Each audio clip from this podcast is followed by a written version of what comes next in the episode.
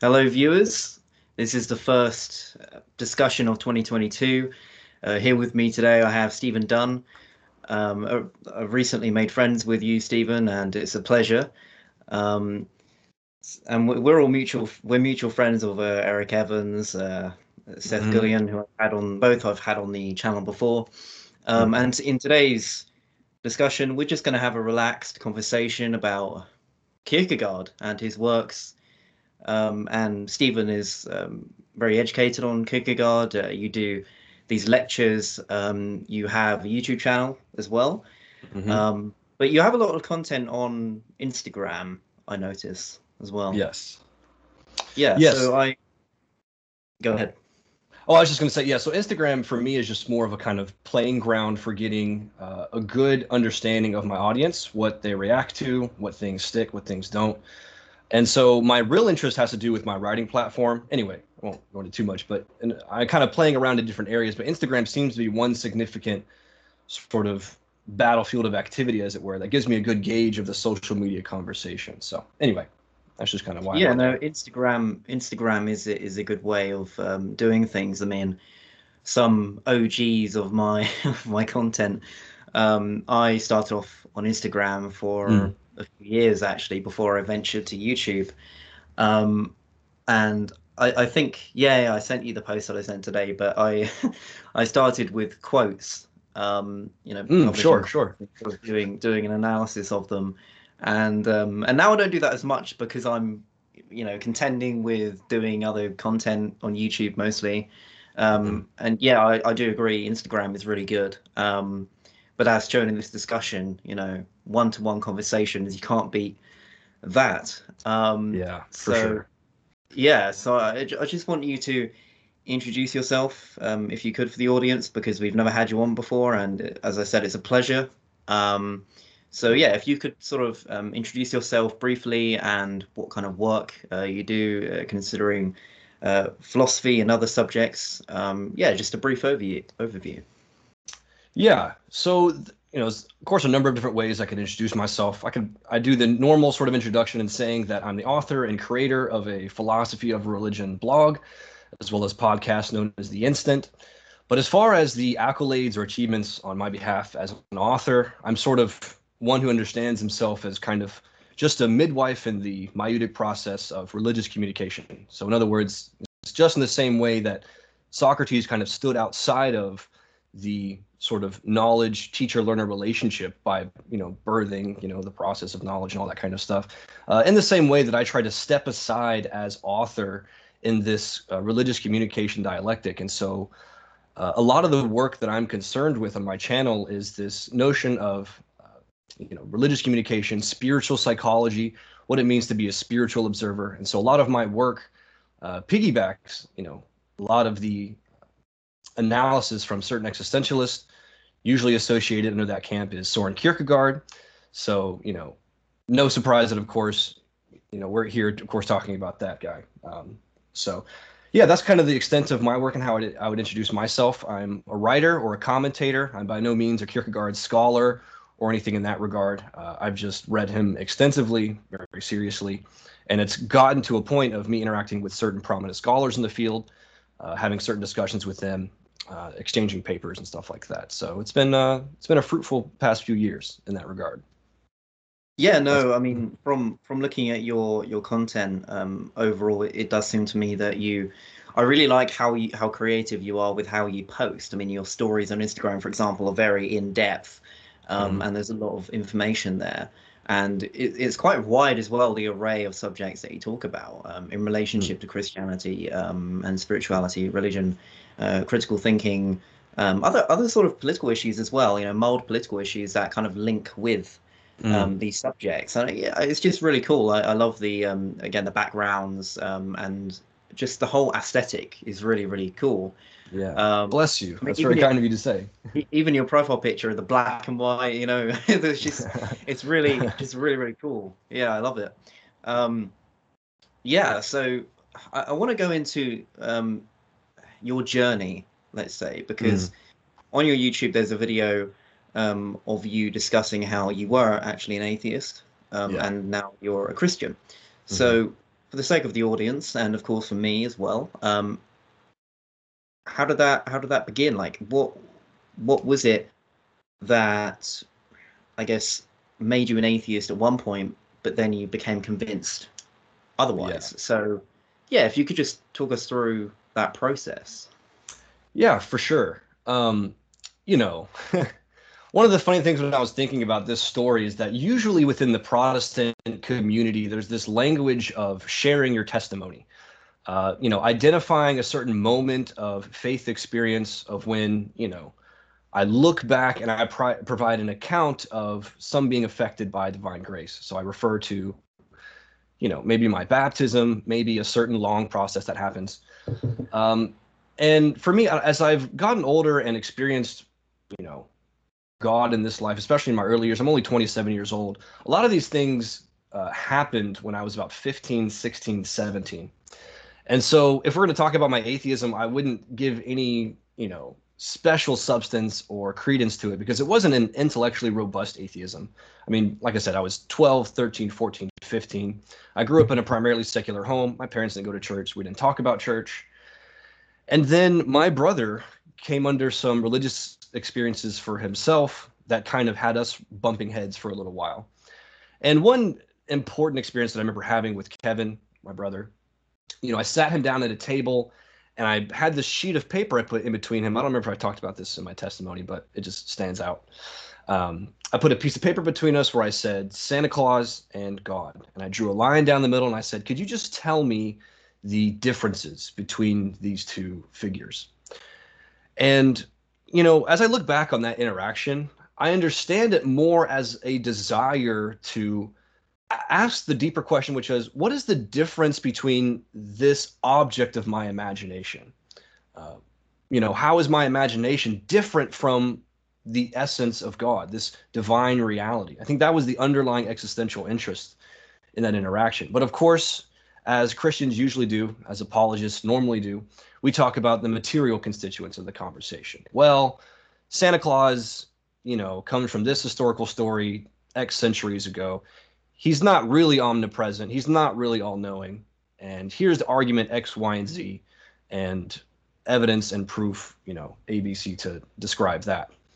Um, and so, anyway, I think early on, you know, as time goes on, I develop a sensibility for religious things, and then I, some more happenings, you know, take place. Um, you know, to my, my, shame, I read Ken Ham's Answers in Genesis, uh, a book defending young Earth creationism, and I was I was sold. Um, I was more so playing with doubt rather than actually being in doubt. And I was just kind of like that doubting Thomas and saying, like, unless I stick my finger in that side and feel that scar, I'm not going to believe. And so, uh, anyway, um, religious experiences happen. 16 years old, I encounter apologetics and the arguments for God's existence. That envelops into a love for philosophy, and then the rest is kind of history. So here I am, almost 10 years later now, still talking about apologetics philosophy and all that kind of stuff, but with some import from Kierkegaard and you know other thinkers who have been important along the way. So, yeah, that's uh, that's me, I guess, as far as the whole atheism story. Yeah, well, it's you know it's it's interesting because theists often get a bad rap for not being critical in their upbringing of of being um, mm. theists. That sort of like the atheist would typically say, well, you know, you you were born you were born um, with, with, that sort of family and so on, um, mm. and therefore that assumes that if anybody is a theist, let's say, um, then that that must mean that they haven't thought about it. Um, mm. Although I I, I submit um, at this point that it goes both ways. You know, like like atheists can have low resolution thinking Mm. You know, and arguments can be low resolution. And like you were saying, that is that is more or less what, what you believed your atheism was. Um, because like the theist being brought up in the household, you you were brought up um, sort of in a nonchalant, well, way about it, and, and it, it, didn't immediately mm. um, address you as something to join in with. Um, and, and, so, uh, yeah, I think it goes both ways. That kind of claim. Um, atheists can a priori be in that club as well as theists. Yeah, um, it's one of those sort of double standards that um, you know pop atheists um, like to say the, the genetic fallacy, for example, um, is is a common mm-hmm. one uh, that they that they vi- violate. So I'm interested. Why Kierkegaard? Because that is a topic of this mm. discussion overall. And to kick it off, why Kierkegaard? Why should we care about Kierkegaard and his work? You know, there's a lot of things I would say uh, in answer to that question, um, but I'll kind of piggyback it in response to kind of what we're talking about here. You know, in usual, just to skip ahead as far as some concepts of Kierkegaard for the audience who has some familiarity with his thought, there's the usual understanding of him talking about these stages of existence, right? These spheres or these existence possibilities, and particularly that there's three of them the aesthetic, the ethical, and then the religious. But then he says that between each stage, there's a kind of boundary point between them. So between the aesthetic over into the ethical, it's irony. So when Kierkegaard wants to bring about the contradictions of the aesthetic, the erotic, the life view, which is so concerned with living in the moment and only being concerned with, you know, fleeting pleasures, uh, the devices that he used in his authorship is uh, devices of irony. Anyway, so the, the boundary point between the ethical and the religious is comedy or humor, says Kierkegaard, because the religious person in this kind of hidden inwardness, um, whenever it tries to be expressed in an outer kind of way, it's ridiculous. Uh, it's it's comical. So Kierkegaard looks at those certain theologians and scholars and professor professors and intellectuals who try to uh, elucidate these divine realities, these truths of the faith, these spiritual becomings, as it were, and present them in the form of philosophical proofs or demonstrations. And in that way, they've made their entire thought project as uh, as humorous or as comical. And that is to say that he says that these sort of life views end in comedy. Now, that's interesting. That's a funny thing to say uh, as far as how certain people carry themselves. But with Kierkegaard, you get a sort of psychologically scrupulous, uh, a psychological attentiveness to these moves that take place in the religious life, such that he says that really God relationship, God experience is progressive over a life view. And so, in insisting that view of the God relationship, he makes a distinction between knowledge based views of life and of the divine and what we can call ethical or artistic views and I'll finish here so as not to drag this. But basically, life views which are so concerned about knowledge, knowing things about God's existence, merely studying your Bible and knowing the translations. Uh, this is what apparently makes you uh, a religious believer. Um, he's saying that this view of life is having existence beaten into a person. So, you know, a person who wants to study a certain textbook in order to pass the class, they have to kind of beat this knowledge into them, right? But think of a life view where ethics is instead beaten out of a person. When an authority figure in the military looks at a certain frail, kind of weak person and says, I see a soldier in that person and I'm going to beat it out of them. So he offers this life view of existence, of the human situation, as human existence being like an art, being oriented towards a production, not remaining stuck within yourselves in this vague religiousness which has no relevance or intelligibility for anybody, uh, but one is infinitely and passionately involved in the stuff of faith. And anyway, just to finish there, it's it's so is this my preoccupation with Kierkegaard is that he has uh, a, an insistence upon looking at man's situation, um, giving an existential hermeneutic to pro, to use a difficult phrase to the stuff of theology, and I think that is the proper procedure in order to even communicate the faith, to even talk to atheists or unbelievers or what have you. So that's why I love Kierkegaard because he's one helpful means in articulating this philosophy of existence. In other words, so.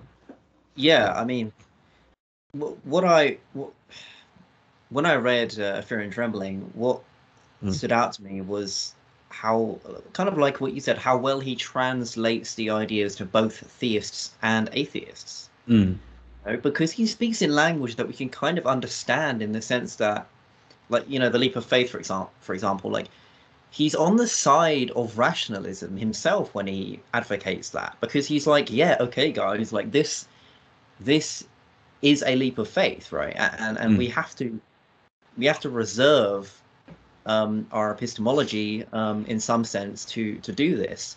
um, because Mhm. you know one could say, well, how would you know whether that's the best choice? And well, he would say, well, it's it's a cumulative case of um, uh, understanding the, the arguments and so on. And so the leap of faith is is more of something that you trust depending on your other sets of knowledge, um, and what the rationalist can't necessarily get over. And look, I, I personally, with his idea, I respect it, and and I respect it because, as I said, he does actually, um, it, it does involve like he does critique it.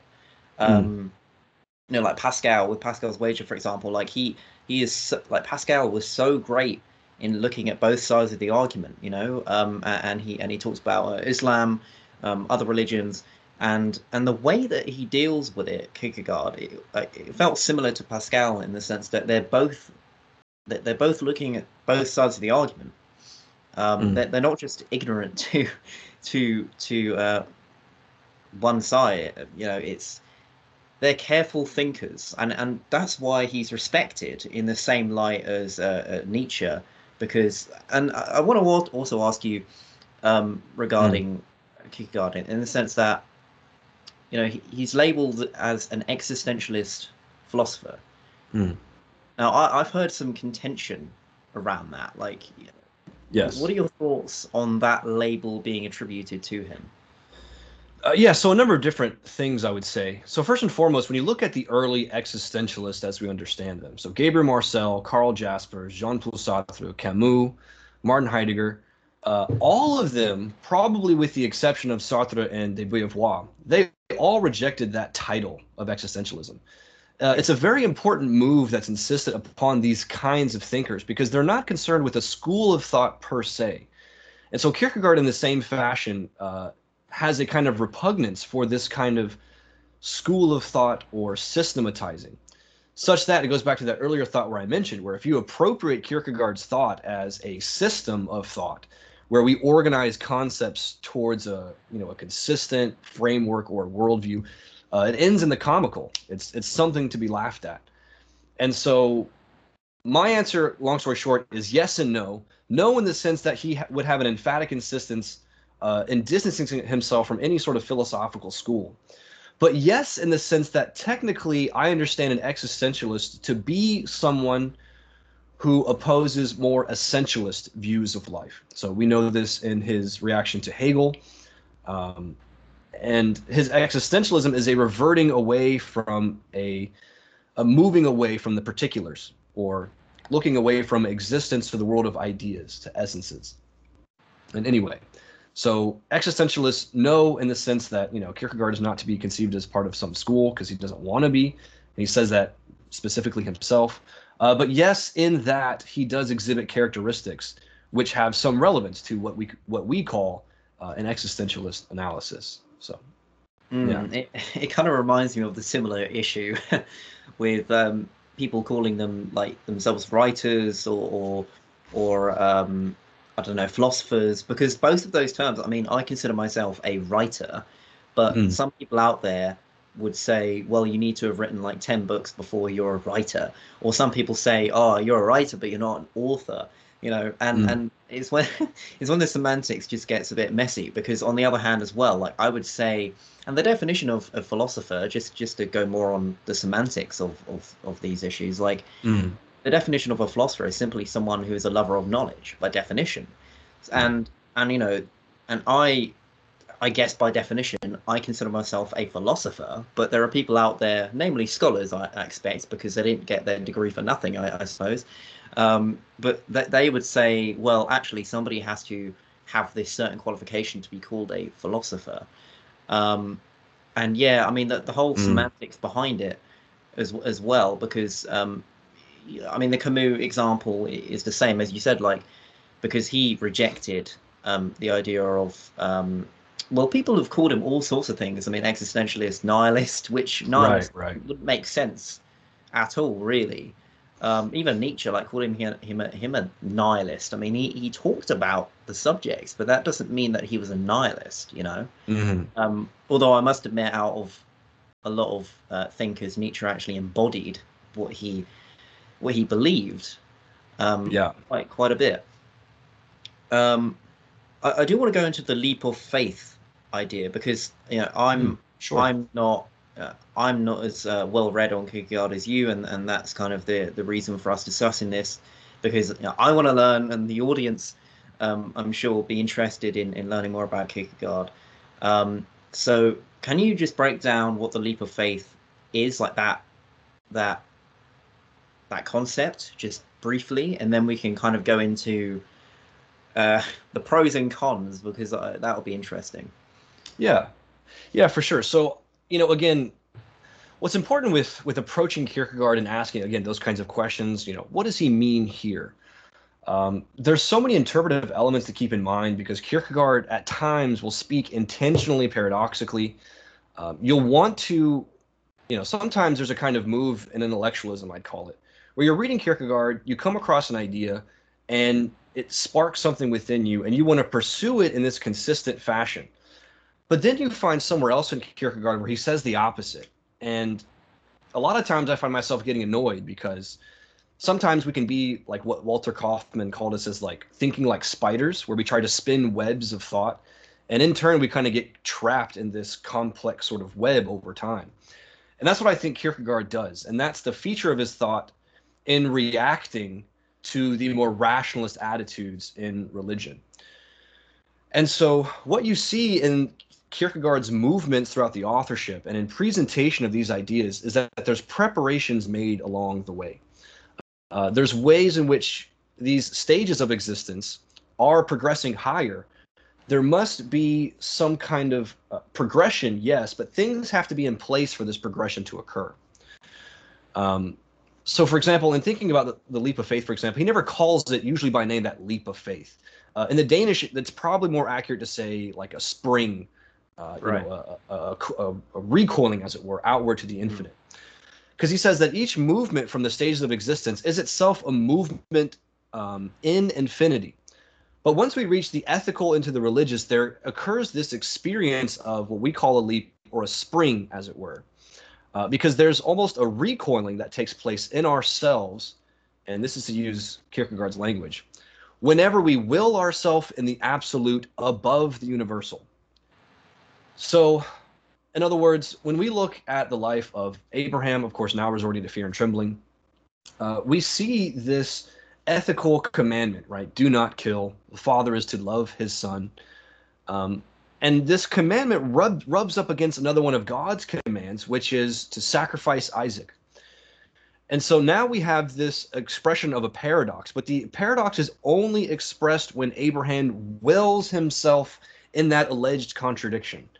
Um, and so by in so doing, he doesn't will the good; he goes beyond it, right?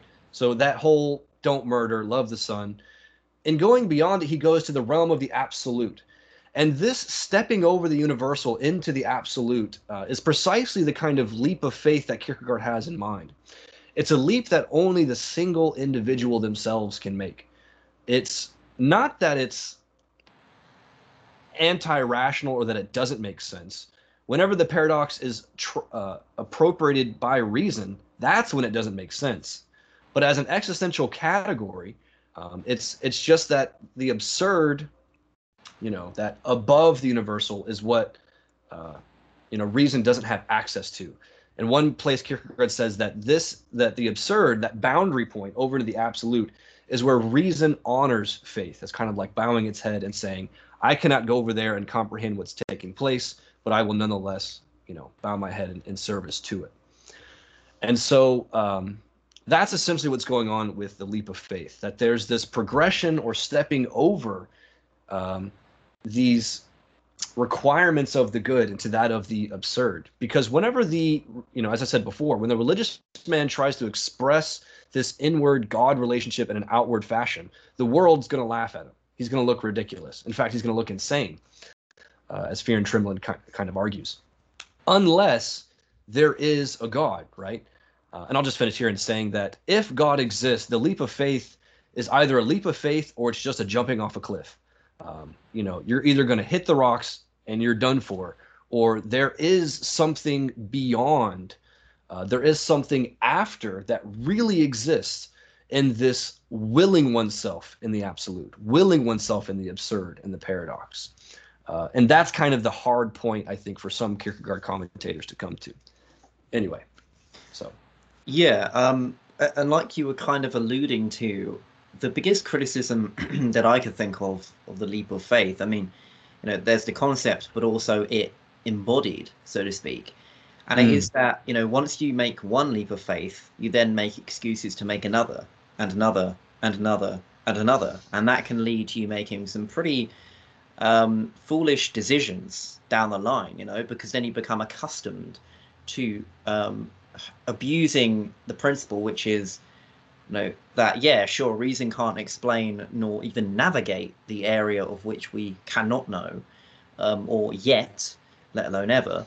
Um, but it but it is you know by Kierkegaard's definition at least it, it is a rational decision considering that unless you believe in strict materialism and, and scientism you know he understood that things some things simply can't be explained materially mm. speaking and, and that's fair enough but but when it comes to more I suppose you could say fundamentalist types who who, who take one leap and then another and another you know like the um, young earth creationists and so on like that's when it's an issue. But that's obvi- that's obviously not.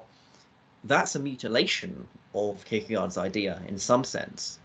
Um, I'm wondering what, what you think about that. Yeah, I definitely agree, and I I would take I would take a moment to kind of flesh out my thoughts on this. But there's a way in which, whenever the absurd um, or the leap of faith is conceived in that kind of way, there's a kind of repugnance that's associated with it, and it really gets down to this issue of the relationship between the temporal and the eternal. So this goes back to the idea that like concepts have to be consistently in place or there have to be preparations had for this to occur. Sometimes people get these this order of preparations backwards. And I think with fundamentalist types, young earth creationists, uh, you know, biblical literist, if you want to include all these people under this kind of camp, they bring the eternal down. They kind of rip it down from transcendence and majesty into the world of the particulars. And I think people are not reacting to the eternal, to the transcendent, but they're reacting to those moves of finitude, those moves of bringing it down and trying to say, no, here is God uh, amidst these, you know, these fleeting, these, you know, these circumstantial happenings. It's a it's a cheapening of the divine, a mockery of God, if you even want to call it that. And so, um, one important way in which I think Kierkegaard again is used in this conversation is that he's a missionary to modern Christians. That's my favorite title for Kierkegaard. Um, you know, usually there's this incessant preoccupation to be an evangelist concerned for unbelievers, right? We want to get people in the church. We want attendance. Uh, but but by looking outside of the church, we aren't looking at the church. You know, uh, we lose sight of the inner happenings or movements within the religious life, uh, such that there's a greater danger there in us not looking at these moves to finitude, right? These bringing down, uh, and not knowing that it's happening in our in our own house, as it were. Um, so, if that answers your question, I think in any way, it's just it's just a way of insisting to be, uh, you know, introspective and keeping yourself always in view um, in the mm. happenings of the religious life. So. Yeah, no. Well, no, I, I think you succinctly, um, uh, yeah, w- went over that. I, I think you know, speaking as an agnostic atheist myself, it's mm. it's interesting because the leap of faith. I, like I've alluded to, I, I do think it's a good idea. I do think that it's um, a reasonable way of thinking about things. Although at the same time, I think, you know, the danger is to what extent are you ready to make a leap? and that is mm. where it gets really really technical because then you come into questions of you know not only god's existence in general but but the standard of evidence that you apply to of which you believe whatever you might read um, or interpret or um, you know it, it, whether it be uh, scripturally or, or through um, you know particular arguments cosmological whatever mm. What what i you know it's interesting because when i debate or when i discuss um, with religious um, individuals, Muslims, Christians, whatever it might be. Um, what I do find out actually is that the standard of evidence is one of the most important questions to pose because mm. basically it's a question well what it what would it take for you to believe mm. um, in God, or or at least this particular argument, or how could it be better? Yeah. And I think that is a really, really fundamental way of coming to terms with, well, also understanding the opponent that you're talking to, because you know mm. Matt Dillahunty is. Famous. Oh, did we lose you? I think you paused for a second. All right. Um, yeah, we my Wi-Fi cut out at a very inconvenient time. Um, so yeah, going back to what I was saying, um, yeah, basically as an agnostic atheist, uh, finding it you know more difficult to comprehend the idea and, and different standards of evidence. Um, hopefully that will record it. I'm sure it did.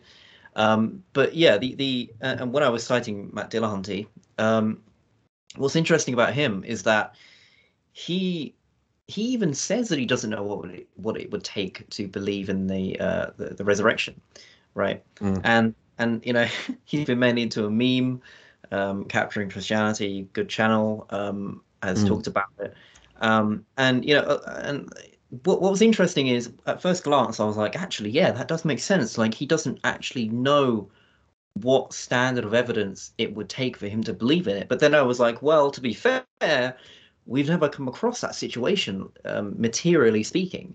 Um, mm. And like, who is to say what what we would what to expect, I suppose, and how, and how to even prove it? I mean, I know, I know for one thing, and I'm sure Matt Dillahunty would agree and concede on this point is is that historical evidence alone, and maybe this is going a bit off topic, but this is all stringing into the same point of the leap of faith. But I, I feel like Christians, let's say, have to have to really make a leap of faith because of course it, it's a cumulative argu- argument as um, william lane craig would say of mm. course it however the the historical christianity relies on on jesus right it relies on the resurrection and that's right. that's a make or break part so whilst it is a cumulative argument um, it definitely hinders on jesus so if the Jesus, you know, if the if the resurrection is in pieces, um, then Christianity is no more in a sense, or the validity the validity is no more. So so yeah, the bedrock of Christianity is Jesus, and because the documents are by definition historical, what we have to agree with here is that basically that leap of faith in this instance is trusting historical sources from 2000 years ago that whilst yeah you, could say are cross-referenced in some sense but you know even if i were to concede that which obviously is a contentious issue in general how well the you know the cross-referencing is and, and all that kind of thing. That's contentious. But even if i was to concede that I, I still wouldn't change my life around based on a historical set of documents from 2000 years ago. Mm. um, i on a personal level i and I, have looked a lot into this and it's just i, I and I still am, but at the moment it just feels very the leap of faith there, you know, is like of course you could say, well, it's not so much faith because you got the documents and and yeah, but you have to have the faith that those documents are not only legitimate, um, but you have to also believe in many other constituents of of that entire theory. Mm. Um, although I don't buy the Muslim um, critique of that that he was body swapped, um, mm. I'm not hmm. quite convinced by that. In all, in all fairness, um, mm. Many reasons why the Quran wasn't very convincing to me, but one of them was was definitely that. And Pascal, as I said, even even went over that, which was really interesting when I read his work. Um, but yeah, hopefully that wasn't too much of a tangent. My point is is that oh, there are different standards. There are different standards of evidence um, in these disciplines of thinking, and what I usually get down to is okay, well, you clearly have this different standard of evidence to mine because the, the person I'm talking to might believe that um, you know historical documents is enough to convince them that Jesus is resurrected, um, or or, or, um, or you know on on the Muslim side, um, the uh, the the visions that Muhammad had of Gabriel. You know, so there are leaps of faith, I suppose, in that sense. And and what my position is as as an agnostic atheist is and this is why I have sympathy for the leap of faith concept, um, because I have come to the point of agreeing that the material realm, it would be arrogant to assume that is all there is, um, and it would also backfire on myself if I was to say there's no um, material evidence to say that um, that isn't true, because of course it, it will be contradictive. Like I can't demonstrate that there that there isn't more, Mm. so I shouldn't come to the conclusion that there isn't. So it's like, um, you know, so, so I, I think that these issues lie on both sides, but yeah, the standard of evidence thing really comes down to it. You know, what what you are ready to believe, um, and I just happen to be very strict, to be honest. I, I happen to, yeah, I, I, I just happen to be predicated on material evidence, Mm. things that can be uh, consistently observed, um, in historical documents. Whilst I'm ready to believe that Alexander the Great existed, um, Mm. I, you know the, the the differences between Jesus um, resurrection and Alexander the Great existing is that you know a historical figure existing has happened before. You know we Mm. have loads of documents of people um, being alive and doing battles, but what has never happened before is a literal resurrection. It, it's never it's never been physically demonstrated before that somebody can resurrect from the dead, um, or at least since 2,000 years ago. Although some people do claim that they have, which have clearly been debunked quite fast. But is that a testament to their falsity or just the time of which they came out as this happening? I, I would, Yeah. you know, it, it get it gets very slippery because if the same thing happened with Jesus nowadays, it's it's it's just an interesting idea. What what would be the response? And there will be a lot of doubt, um, but also and you know, and I, what what I've thought about is well, you know, we could just see the walk him walking on water, and we could have independent sources, um, scientific measurements saying actually there were there were no platforms underneath his feet. Um, they you know in the water. Um, th- th- there's no magic going on. Well, sorry, there's no magic trick going on here. Uh, It's you know it's it's real magic, paradoxically speaking. Um, so I, I think that would be much more consistent. Although, and in the future, though, I, I do I do concede as well that, and I think you'd agree, um, that people two thousand years from that happening, let's say in the modern age, they would doubt the same way that we doubt the documents of two thousand years ago. The only difference would be, I suppose, would Mm. be the technology that we document things with. But I must admit now, and I'm just going back on my own argument here because um, I think it's a really interesting concept. But I, I, I do think though, it's interesting to consider, and, and this comes back to the epistemological point, which is, well, how can we really be certain? Because in 2,000 years, you could doubt the technology that we have now that we believe is ob- objective. So, and, and back then, of course, um, 2,000 years ago, originally, um, what was objective to them, as far as they were concerned, were historical documents and, and their writings, cross-examination um, uh, documents. So, yeah, I mean, hopefully this is this is relevant, but again, it's it's about the standards of evidence and how we make those leaps of faith. I, I would be Mm. interested in your thoughts on that. Yeah, I mean, going to the course of kind of your discussion there, there's a lot of thoughts that came to mind because, you know, as I keep saying throughout this conversation, there's a lot of ways to approach, a lot of ways to begin, things to consider. Mm. I think in being presented with that kind of life view, let's just say, you know, doubting or being unsure or agnostic about the reality behind the resurrection, my treatment of that problem wouldn't so much to be look at the material constituents. Uh, I mean, they help to a degree. They might bring you to a point of decision, but you are still being brought to a point of decision as to where the evidence leads. So, for example, one of the things that I was obsessed with for years was uh, this issue of religious epistemology. So, when you look at the arguments for God's existence, uh, even the you know historical scholarship pertaining to the resurrection, theologians, scholars, historians, everyone will always admit that you're always brought to an approximate point. We get to a first cause, we get to you know an ultimate mover but we don't really get to the divine personality of you know the trinitarian godhead as christianity dictates so I was, I was obsessed with trying to find that link as it were what really pushes one in the direction of christian theism so for a long time myself i called myself uh, a christian atheist or a religious agnostic if you want to call it that uh, there were a group of radical theologians who really took up uh, metaphysically seriously this death of God theology that was permeating through Nietzsche uh, and saying that God really died on the cross and that this took place in a kind of apotheosis. Anyway, I got weird uh, in this problem of religious epistemology. And it hit me finally in a, in a culminating moment when I was reading N.T. Wright, his big book on the resurrection of the Son of God. He says that when it comes to the resurrection, historians can say nothing because the resurrection is a is a transcendent event, and mm. historians, as such, yeah, cannot speak on transcendence. And for a moment there, there was a way in which my own rationalism, my own need for objectivity, kind of experienced a sort of despair or anxiety in thinking that like well the evidence the evidence got me this far. Uh, you know we at best we can get a probabilistic case. What am i supposed to do with probability? Mm. and so kierkegaard as i encounter him in his whole problem his solution is to say that again it's kind of a joke. Because believing in the resurrection is not relating yourself to historical documents from 2000 years ago. Because what does it mean to say you'll lay your life down for christ or you'll lay your life down for christianity but you'll only approximate your certainty in like a 50-50 kind of way. Like you aren't certain but it's probably true. Uh, it's you know not to say so harshly it's a joke but it's just those kind of individuals are what he called comic. Comical because there's a distance between their uh, it, their passion their interest in the things of eternal blessedness and happiness uh, but there's still a distance between the two. And he says it's tragic because the passions are involved so deeply in this issue. And so I don't think that this is a problem that agnostics or unbelievers have. I think Christians are having it as well.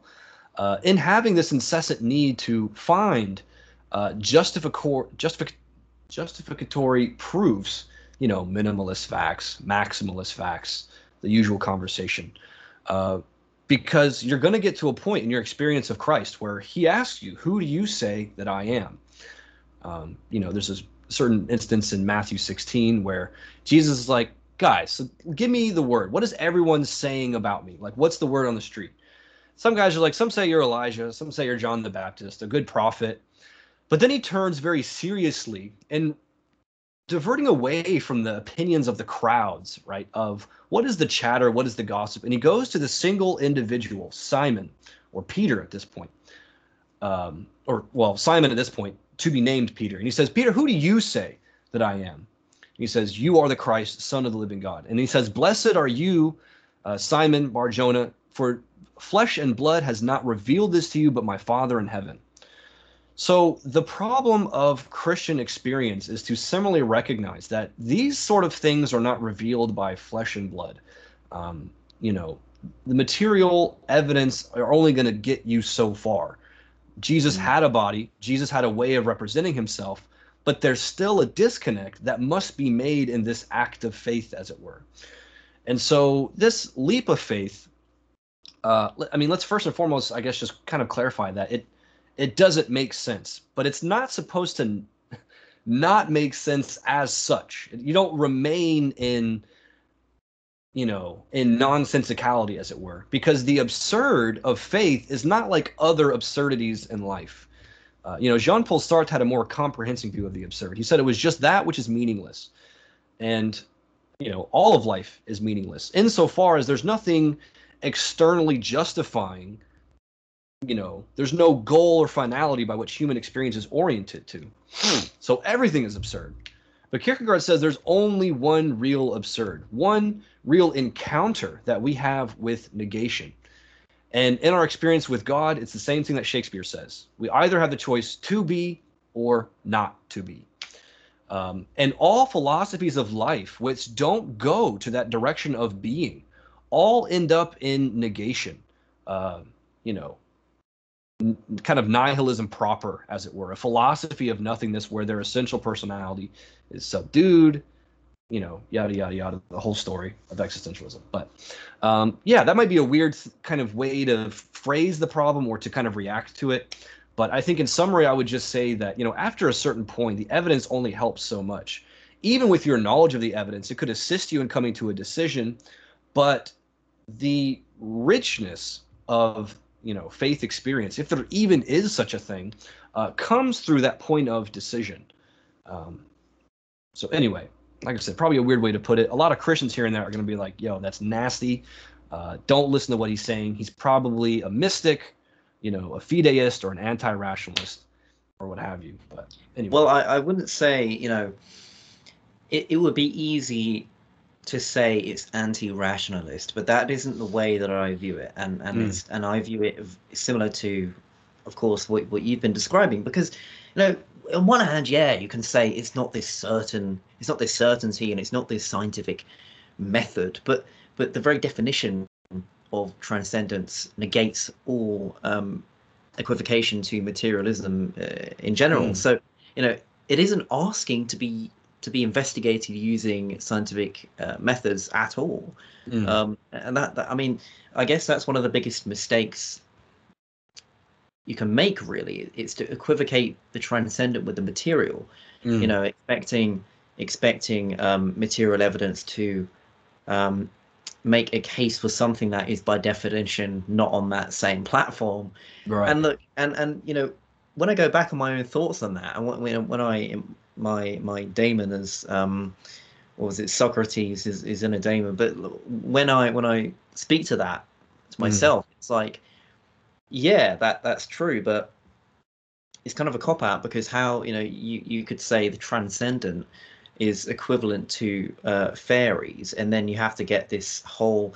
Then you have to think, oh well, okay, okay, on principle that's true, because the transcendent isn't something that you can immediately experience, mm. or, or so or so you could claim. I mean, some would say music and and other things, but but that would be, mm. you know, there might be a case for that, but but generally speaking, the transcendent is something isn't something that you can immediately experience like you can um, picking up a, a, physical object, right? Mm. And so, and so, whilst on principle that's true, you have to give you have to give credence to the idea that there is more to it than that. You know that that mm. that there is that there is a leap of faith circling back. There, there is an element of you get so far with how much material evidence you can come up with, but there has to be at the end of the day you deciding to make that step to something that is non-physical and something that negates your again immediate experience because uh, that that's the common that's the issue isn't it it's it's for me at least it's taken that step from the physical to the non-physical mm. yeah and some could say consciousness um, is non-physical you know i mean in a way that's true um, the brain is physical but what it projects is arguably non-physical and you know love for example um, uh, some some theologians like bringing that up um, that love is a chemical reaction and you can measure it but i suppose there's something more to it that negates your reason i mean love by definition is irrational mm.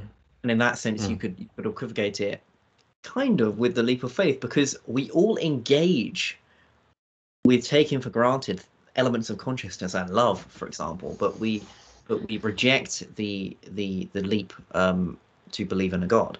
And of course, the answer to that is well, well, believing in a god is is much more of a burden um, than falling in love or something like that. You know, it, mm-hmm. it's literally if you take it seriously, of course, it, it changes your life, um, or at least it mm. can. Mm-hmm.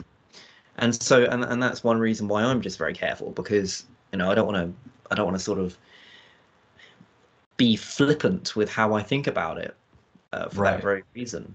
Um, nor do I want to be flippant with my atheism, which is why I've sort of, um, you know, recently, agnostic atheist is is the preferable terminology that I use. I I don't know whether God exists or not, but based on what I know and understand to this point, I'm not convinced that God mm. does exist. Whether that be um, uh, Allah or, or or you know the conventional uh, Western idea of God, Christianity, what, what, yeah. what it might. Um, do you have any thoughts on that, or? Uh, yeah, a number of things to say. One which stood out to me immediately is that you know, typically in modern philosophy and conversations about these big subjects, there's usually this kind of split that takes place not only in being but in the very being of man right there's this distinction in philosophy that emerged right between doubt and certainty like that kind of preoccupation with trying to obtain philosophical certainty, right? The things in themselves, the noumena that Kant was after, right? But there's this split, this otherness, this unlikeness, this non identity uh, between mind stuff and matter stuff. Uh, there's two substances, at least this is Descartes' configuration. Um, you know, there's mind and matter, there's body and soul, there's flesh and spirit. this kind of dualism, this split within the person that is seen all through, you know, primarily through this tradition of Plato. Plato, Augustine, uh, the ancient heresy of, you know, um, uh, Manichaeanism, uh, looking even at, uh, you know, Descartes, uh, Immanuel Kant, up to Sigmund Freud. There's this this split, this distinction, and one sees this not only at the psychological level, the microcosmic level, but at the macrocosmic level as well um, such that this distinction between transcendence, God's otherness, and this idea of immanence in the world, right? As modern philosophy takes up this split, transcendence starts to take a backseat. And now philosophers become more concerned with immanence, being in the world. And so there's this preoccupation to want to find the reality of God or come to a knowledge of God's essence through this immanence, this particular sort of uh, you know uh, infatuation with the world and so it emerges i think it culminates in this philosophy of life that we see in hegel for example i don't want to get too abstract i'm going to explain this point and then like, like i said question me as as need be but he talks about this idea of philosophy needing to hand itself over to the sciences because philosophy and the arts and poetry keep us in the sort of clouds we're concerned about the general essences, natures, universals. But science brings us down into the particulars. So that he talks about this this need for philosophy to hand itself over to science, or that is philosophy needs to be more involved with scientific systematizing. And it, again, it goes to this view of of doing philosophy, of looking at the world, and even being religious by ripping down transcendence, bringing it down to the world of the finite, and suggesting that there is no love apart from the acts of love. There is no beautiful apart from the music of Bach or the poetry of, you know, Byron. That the essences of things and their particulars, their phenomenal experience, they're always one in one. But I think the problem with this view of life is that it's attributed to this split between essences and material things, in other words. We want to get at one for the sake of cutting off another, as it were. So to be kind of oddly persistent, um, I don't think religious experience entails you moving away from the physical to that of the non-physical. I think faith is more of a kind of sight, an intellectual vision by which the by means of the body and things of phenomenal experience, the the essences, the universals, the nature of things really emerge. And this is kind of what is getting at, uh, you know, as to having a relationship or an experience of God. Uh, because for Hegel, all this kind of philosophizing kind of ruptures into a pantheism. Uh, really, you and God and love and spirit, we're all one. Our individuality kind of becomes subservient or gets smoothed down into the system, right? But Kierkegaard, as well as Nietzsche, are considered to be philosophers, uh, those who philosophize with a hammer, uh, they're system breakers. Uh, and I love these kinds of thinkers because they really step into this philosophical edifice, this tower that we want to be comfortable in, to look at the world and, you know, think that we know better. But then, you know, our pride is cut uh, by these kind of philosophizers with hammers. And so, um, I don't know. There's a there's a way in which I would invite not so much this split between the transcendent and the material or the immanent, uh, but to kind of find a way in which they're uniquely integrated.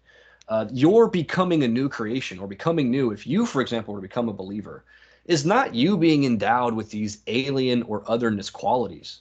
Uh, there's a way in which your authentic personality becomes re-expressed or redoubles, is what Kierkegaard says. Um, anyway, I'll stop there because I've been ranting too long. But um, it's yeah, it's clarifying it's clarifying an important aspect of faith experience. Anyway. Mm, I, I don't know who says it. Maybe it is Kierkegaard, maybe John Lennox. I, I can't remember, but one quote sort of says that faith doesn't eliminate reason; it supersedes it. Mm. And I, you know, and as as I said, look, as somebody who doesn't or who is not convinced of uh, the existence of God, you know, I, I do give credence to that idea in a vague sense because, like we've been discussing, there comes a point where something becomes so nearly invasive to you, so invasively evident to you, mm. Whatever way, whatever means, um, that to deny it would be maybe breaching on the unreasonable. Mm. Uh, but you know, obviously, it's contentious to what extent would it be unreasonable. But but I think that the main idea that we can get from this discussion is that you know, faith for me isn't. It doesn't seem to be a cop out as much as the new atheists or you know pop atheism mm. um, mainstream atheism likes to like likes to proclaim it is. Um, I, I, think that of course we take leaps of faith every every day. Um, now obviously and i think i wrote about this recently. Um, maybe i haven't published it yet. I don't know. I've been doing a lot of writing recently but mm-hmm. but but I, I you know I, I was thinking about this thing because you know a lot of people say, well, we take leaps of faith every day, uh, crossing the road. But you know, I, I wouldn't say that isn't because there, there's a caveat to that. We do, but it's a measured leap of faith. There there is a measurement to that. Like, of course, you don't know for certain that a car isn't going to swerve around a corner when you even look twice. You know, we don't know but there comes an element of probability, and and this goes full circle into Kierkegaard, the leap of faith. What we've been saying um, is that there comes a point where you have to understand that certainty isn't actually what we're after, and it's not even what we believe on, on a general basis. We just believe in probability, and in a in a in an interesting way, that circles it all back to us actually agreeing, or when I say us, um, an atheist and a, and a Christian, um, in the general sense, um, that probability is actually what we all agree on. Like, mm. like you know, a Christian might um, say, "Yeah, well, I don't know for certain, but as far as I'm concerned, the probability is quite high." And the atheist could say, "Well, I don't know for certain. Let's say for me, but the probability is this or that." And and and I think the consensus is that dealing with certainty is actually just ignoring nature as as itself. I mean, what, what is certain? You know, um, the only way that we measure something scientifically is, as I alluded to before, consistency. But mm. just because something's consistent, that doesn't eliminate the fact that it could not happen the next day. Right. Right. So it's, and I think that a lot of these people who are behind science, quite adamantly behind science, they don't they don't necessarily grapple with that because they're like, well, if it's consistent, then it's considered to be a fact. And sure, mm. a fact could be whatever we could agree it to be, but that fact is rooted in probability. Hmm. And mm. and and again, going full circle, right to the end, right to the end here, um, it it is, yeah, probability and and our standard of evidence. To what extent are we ready to have this certain standard to believe in this and that and yeah i, I want to do i want to try and do more thinking on on the standard of evidence part and, and work out some things around that because you know as i said i am quite strict with my standards of evidence because mm. i much i much prefer consistent uh, material standards of evidence you know that, that i could see observe and even though i know that they are not it's not based on certainty, but it's based on a very, very strong probability because it's right in front of me. For all I know, it, it is true. Um, whereas the historical document, let's say, um, uh, thing I was discussing earlier, it's like yeah, there there is a certain amount of um, probability there, and and there's a certain obviously there's some faith there because you have to believe that certain things were genuine, and so the leap of faith you know this is what it all strikes within me this leap of faith. And ever since i read it and i did a review um, of it like last year or something um, when i read the piece um, and it, it's one of those books that really made me think a bit differently about about faith mm. in general. Because it look again it isn't this surrender of reason that these pop atheists like to say and i want to repeat that it's not this surrender of reason it it is if you take it intellectually like you do and and you know people i mean sophisticated theologians we can we can all agree that the fundamentalist types have their issues but those who are seriously dedicated to their uh, theology and their, and their study of these issues um, they they they do think about it intellectually uh, like david bentley hart like you know mm. i I was watching Riley Morgan and uh, Eric Evans discussion um, that just came out like today, and they were talking about like David Bentley Hart talking about hell, um, and it's interesting because David Bentley Hart, I think he says himself that he he relates more to atheists than uh, fundamentalists, mm. in religious fundamentalists, because at least with the atheists, there is some level of well in some cases of course not all but there there is typically some case of wanting a discussion where at least some kind of rational um, idea is predicated whereas you know fundamentalism they have their own set of rationality and mm. we don't need to go into that but but yeah i mean basically the leap of faith for me and fear and trembling for me is a testament no pun intended to to how the idea of faith is isn't frivolous is actually a sophisticated concept that um, I don't think atheists actually give enough credit for. Mm. So I'll just leave it at that. Yeah, no, I think that's a fantastic way to put it. Um, yeah, I don't know. There's a lot of things I could probably say with, but one thing I think I'll finish with is that you know I think there are many names by which we can know God, and oftentimes in our disputes as to whether or not He exists, we're often concerned with you know His name being attributed to truth, right? But I hmm. think there are other names that we know by God that we don't often attribute to his being or essence, such as beauty, uh, such as goodness or wisdom. And, you know, a lot of the a lot of people know God in different kinds of ways. Some just as an object of truth, others as just a kind of precept, something that keeps their life in order, others as just something they experience through song, through poetry, or what have you. But I think uh, becoming an integrated self, coming into a deeper knowledge of yourself, really entails this deeper uh, God knowledge. But um, knowledge of God in itself uh, is not what is sufficient for this faith experience. So that's my kind of insistence that, you know, faith is something much deeper than things which are known. It's more of a life uh, kind of category. So, anyway, those are my thoughts. Um, God bless you yeah. for your time. yeah, no, we yeah we could we could leave it there. Um, if if you feel like we've covered the um, the main themes, I suppose, a leap of faith and and, and some of Kierkegaard. Um, and do you have any additional um, ideas um, of of what interests you about Kierkegaard or anything worth looking at? Any any of his books? I mean, yeah, let's. I guess we can end with this. Um, apart from Fear and Trembling, which other books of his would you recommend and why?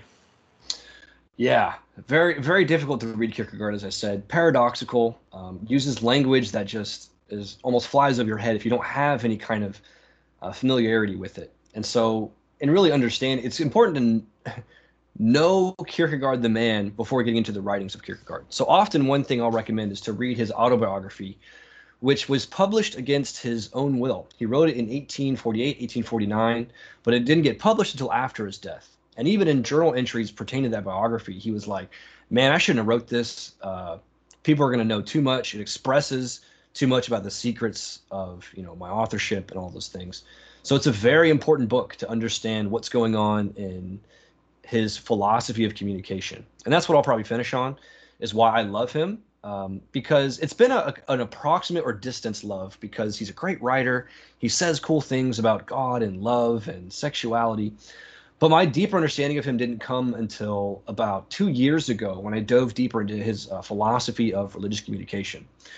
And one point radically in his journals, he says that we need to introduce into theology, into dogmatics, a Christian art of persuasion. And he says essentially that we need to look at this relationship between conviction and probability.